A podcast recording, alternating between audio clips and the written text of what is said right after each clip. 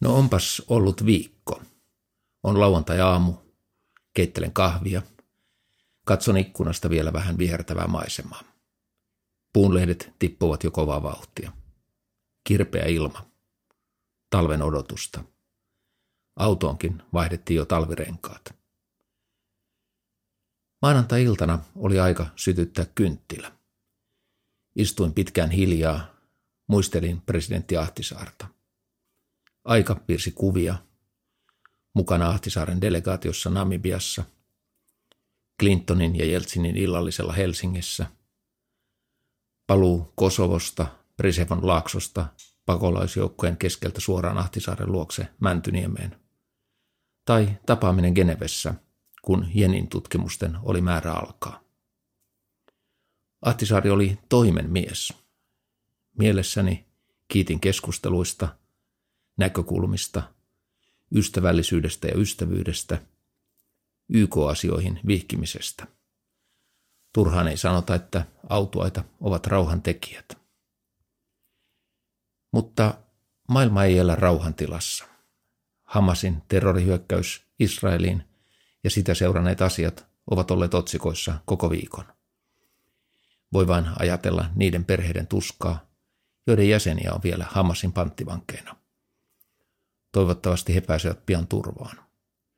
En ihmettelisi, jos juuri nyt jossakin käytäisiin intensiivisiä neuvotteluja panttivankien vapauttamisen ehdoista. Isku Al-Ahlin baptistisairaalan Gazassa tiistaiyönä teki järkyttävää tuhoa.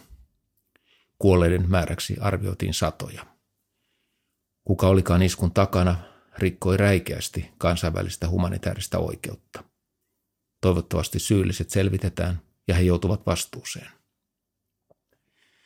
Katson uutiskuvissa Gazan rajalla olevaa avustusrekkojen jonoa. Vielä perjantai-iltana ne eivät olleet päässeet yli Rafahin rajan ylityspisteestä. Miten turhauttavaa sen täytyy olla avun tarvitsijoiden kannalta. Tiedän, että koko ajan rautaiset Y K-ammattilaiset tekevät parhaansa, jotta apu liikkuisi ja se saataisiin perille. Sodissa ja konflikteissa kysytään usein, kumman puolella olet, mutta osapuolia on jo paljon, usein aivan liikaa. Meidän ei tarvitse enää ilmoittautua osapuolina mukaan. Meille riittää, kun pidämme yllä järjen ja sovinnon ääntä kaiken keskellä.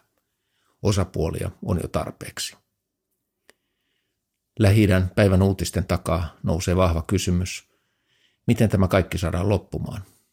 Ja toistaiseksi on vain yksi ratkaisu piirustuspöydällä, kahden valtion malli. Nyt olisi sen aika. Tämä konflikti ei tule loppumaan sotimalla. Itämerikään ei ole nyt rauhan meri. Poliisi on saanut valmiiksi omat selvityksensä Baltic-Connector-putken rikkoutumisesta. Selvitykset kaapelivaurioista vielä jatkuvat. Uskon, että putkirikon syy saadaan selville. Saadaanko tekijää kiinni, on toinen juttu. Merenalaisia kaapeleita Itämerellä ei kulje vain Virosta Suomeen ja Ruotsiin, vaan myös Venäjältä Kaliningradiin, siis Venäjältä Kaliningradiin. Ja venäläisestä öljystä kulkee Venäjän Itämeren satamien kautta yli puolet. Jos Itämerellä turvallisuus horjuu, siellä tulee kaikille ahdasta. Nord Stream -putken räjähdys, vielä selvittämätön, muistutti tästä. Kesäkuun Naton puolustusministerikokouksessa Nato päätti perustaa merikeskuksen. Sen tehtävä on vastata vedenalaisen kriittisen infrastruktuurin, esimerkiksi tietoliikennekaapelien sekä kaasu- ja öljyputkien turvallisuudesta. On hyvä, että Nato on juuri nyt näissä kysymyksissä liikkeellä. Hyvää viikonloppua.